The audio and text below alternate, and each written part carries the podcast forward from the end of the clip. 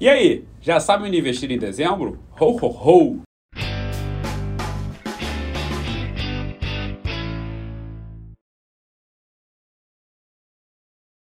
Há muito tempo atrás, eu fiz um vídeo para crianças que está no YouTube. Então eu, vou, eu resolvi fazer esse pedaço de novo. Existe apenas um lado do mercado, e não é o lado do touro nem do urso, mas o lado certo. Essa frase de Jesse Livermore, um dos maiores operadores de todos os tempos, e é com ela que eu começo esse onde investir em dezembro. Antes de qualquer coisa, precisamos definir dois termos comumente utilizados no mercado financeiro. Um deles é estar autista, ou seria bullish, que é basicamente que é uma tendência em um mercado de ações na qual, pela predominância da demanda, os preços dos papéis sobem. O termo em inglês vem de bull, touro, cuja origem é a simbologia do touro, animal que ataca com o chifre, né? realizando movimentos de baixo para cima, erguendo o seu rival. Agora, estar baixista ou bearish, que é a tendência em um mercado de ações na qual, pela predominância da oferta, os preços de papéis caem, o termo do inglês vem de bear, aquele aqui, o urso, que com movimentos de garra de cima para baixo, derruba seu adversário, dando origem ao termo. Agora, outra teoria diz que o termo bearish vem da história de um comerciante inglês de peles de urso, que costumava vender seus produtos antes de receber. Funcionava assim: ele vendia peles, recebia o dinheiro e ficava de entregar depois. Quando o produto chegava, se o preço estivesse abaixo do valor que ele tinha recebido do cliente, ele comprava o produto do fornecedor por um outro fornecedor por um preço mais baixo e entregava para o cliente e ficava com a diferença. Ou seja, ele basicamente fazia uma operação de venda descoberta. Daí surgiu a frase: não venda a pele de urso sem tê-la. Então, o que tentaremos entender de agora em diante é como funciona essa batalha diária entre touros e ursos no mercado financeiro. Mas antes, uma historinha de mercado. Muita gente falou sobre o touro da B3, que foi retirado por falta de licença da Prefeitura de São Paulo. Mas será que as pessoas conhecem a verdadeira história do touro da Bolsa de Wall Street, o Charging Bull, e das suas origens também ilegais? Bem, tudo começou em 1987, com a Black Monday, a maior queda percentual em um dia da história da Bolsa Americana, 22,6%, que acabou afetando bolsas no mundo inteiro. Motivado por isso, um escultor resolveu construir uma estátua para inspirar a continuar as pessoas a continuarem acreditando em tempos difíceis e celebrar a perseverança do profissional de negócios americano. Touro foi escolhido para representar o mercado de alta ou em ascensão e a economia próspera, algo que todos lutavam e desejavam muito depois daquele crash. O nome do escultor era Arturo Di Modica, um italiano que havia se tornado cidadão americano. Ao longo de dois anos, ele gastou 360 mil dólares para construir uma estátua de bronze de 3,5 toneladas. A questão é, era o que fazer com a estátua após completá-la. De Módica queria algo especial. Tudo aconteceu na madrugada do dia 15 de dezembro de 89, no meio de uma noite gelada, daquele que era o mês de dezembro mais frio registrado na história de Nova York. Durante uma pausa de 8 minutos dos policiais que patrulhavam à frente da Bolsa de Valores, com a ajuda de um guindaste alugado, de Módica e alguns comparsas, conseguiram nesse intervalo instalar a enorme estátua bem em frente à bolsa. Depois, fugiram e esperaram. De manhã, a estátua obviamente chamou a atenção de todos que passavam, virando um sucesso imediato. Naquele mesmo dia, as pessoas já formavam filas para tocar nos chifres e também em outros lugares do touro como sinal de boa sorte, a tradição que permanece até hoje. Mas o pessoal da Bolsa de Nova York não gostou muito não. Eles ficaram incomodados com o intruso e no mesmo dia contrataram um serviço privado para remover o touro. O que ninguém esperava é que em menos de um dia o touro havia se tornado um símbolo tão forte que o público simplesmente se recusou a aceitar a retirada da estátua. A comoção foi enorme, saiu nos jornais, televisão e etc. Poucos dias depois, o Departamento de Parques e Recreação de Nova York arranjou para que a estátua fosse colocada em um parque público mais antigo da cidade, o chamado Bowling Green, no coração do mercado financeiro mundial, de onde ela nunca mais foi retirada.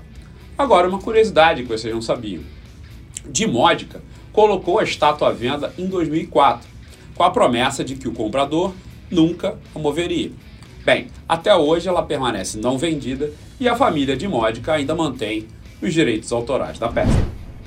Coisas que nunca aconteceram antes acontecem o tempo todo. Mercados sendo impactados por uma nova variante, a Omicron, que é essa nova variante da Covid-19. Agora, o Omicron deve ser motivo de tal preocupação? Esta é a pergunta mais difícil e é aquela para a qual todos gostariam que houvesse uma resposta pronta agora. Bem, ao que tudo indica, estaríamos muito melhor preparados hoje para evitar uma grande propagação dessa variante do que estávamos quando a Alfa e a Delta surgiram. Pela falta de previsibilidade e dúvidas que serão solucionadas nas próximas semanas, o ambiente para negócios segue desafiador e estamos nos posicionando de maneira mais conservadora. A inflação global ainda é um problema. Estados Unidos e Europa podem estar em pontos de inflexão, enquanto a situação da economia chinesa ainda traz cautela. O Brasil poderia proporcionar surpresas maravilhosas, positivas no âmbito político, mas ninguém quer contar com isso. Destacamos o bom desempenho das taxas de juros de longo prazo no Brasil. O mercado de renda fixa sempre dá sinais importantes e acreditamos que o mesmo está indicando que grande parte dos fatores de risco já estão precificados. E assim, a falta de reação dos mercados de ações se dá muito mais por uma questão de escolha do que por falta de perspectivas e é taxas de renda fixa atrativas do que receios em relação a surpresas negativas de curto prazo. Sempre há espaço para uma maior deterioração, por isso a cautela e parcimônia são importantes nesse momento. Em novembro agora, com as incertezas aprofundadas pelo avanço da pandemia, principalmente na Europa, ainda mais com essa descoberta dessa cepa mais transmissível de Covid, a Ômicron, o investidor se afasta dos ativos de risco e mira em portos mais seguros. E com razão. A renda fixa assumiu o lugar de destaque no ranking das aplicações de novembro, figurando como o investimento mais rentável desse período. A opção pelo IMAB 5+, que é aquele índice da Ambima, que representa um, uma cesta de títulos atrelados à inflação com vencimento acima de 5 anos, valorizou mais de 4% nesse mês. Agora, o fluxo de saída de recursos de um grupo de fundos que acompanhamos semanalmente, como por exemplo os multimercados e os fundos de ações, continuam sofrendo resgates. A competição com a renda fixa tem sido cruel para a indústria de fundos. A renda fixa vai ser uma concorrência para a bolsa grande e o cenário para as empresas muito desafiador. A bolsa brasileira continua barata. Em qualquer métrica que a gente mensure, preço-lucro, excluindo commodities, em relação à renda fixa e no relativo com outras bolsas. Isso por si só não garante retornos positivos, mas para o investidor com paciência e visão de longo prazo, esses momentos de turbulência tendem a ser os melhores para investir. Mantemos nossos três temas principais de investimentos na bolsa: commodities, por ser uma boa proteção em relação à inflação e ao dólar alto, histórias com crescimento secular que dependem menos de um macro mais desafiador e oportunidades específicas de ações de qualidade que caíram demais recentemente. Após a correção, o Brasil está sendo negociado a um PL projetado de 12 meses de 10,3, um desvio padrão abaixo de sua média histórica de 12,7. Talvez mais interessante, com a queda nas taxas de longo prazo no mês passado, as taxas de 10 anos caíram de 5,1 para 5,5, digo em termos reais, o prêmio para manter ações, medido pelo inverso do preço-lucro, menos as taxas de juros de 10 anos reais, aumentaram para 4,8%, mais de um desvio padrão acima da média e um dos maiores níveis que encontramos no passado. Os investidores, tanto locais quanto estrangeiros, estão reduzindo a exposição às ações brasileiras. Os fundos de ações locais registraram um fluxo de saída de quase 5 bilhões em novembro, após saída já de 6 bilhões em outubro. Nos últimos três meses, o fluxo de saída de fundos somou 12 bi nos fundos de ações. As principais recomendações agora são ativos de crédito, ativos com isenção fiscal e diversificação internacional. A sugestão é ter um mix com todos os papéis de renda fixa, pós-fixados, indexados ao IPCA e pré-fixados, na medida indicada para cada perfil de risco. Por isso, fale com o seu assessor de investimento. Com a Selic em alta e o IPCA também, há prêmios muito atrativos em dívida soberana e crédito privado, com ganhos nominais na casa de dois dígitos. Os ativos corrigidos pela inflação têm um adicional, eles pagam IPCA mais de 5 a 7% ao ano, dependendo do grau de risco e o prazo que você vai escolher. Vale selecionar papéis com isenção de imposto de renda, como certificados, recebíveis imobiliários e do agronegócio, além de debêntures de infraestrutura e fundos com esses ativos.